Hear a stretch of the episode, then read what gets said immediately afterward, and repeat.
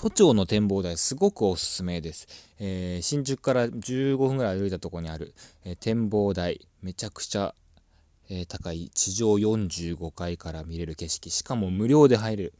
もうしかもあんまね日本人多分知らないが外国人ばっかねいてね。うん。今度ねデート行く人とかね是非行ってみてください。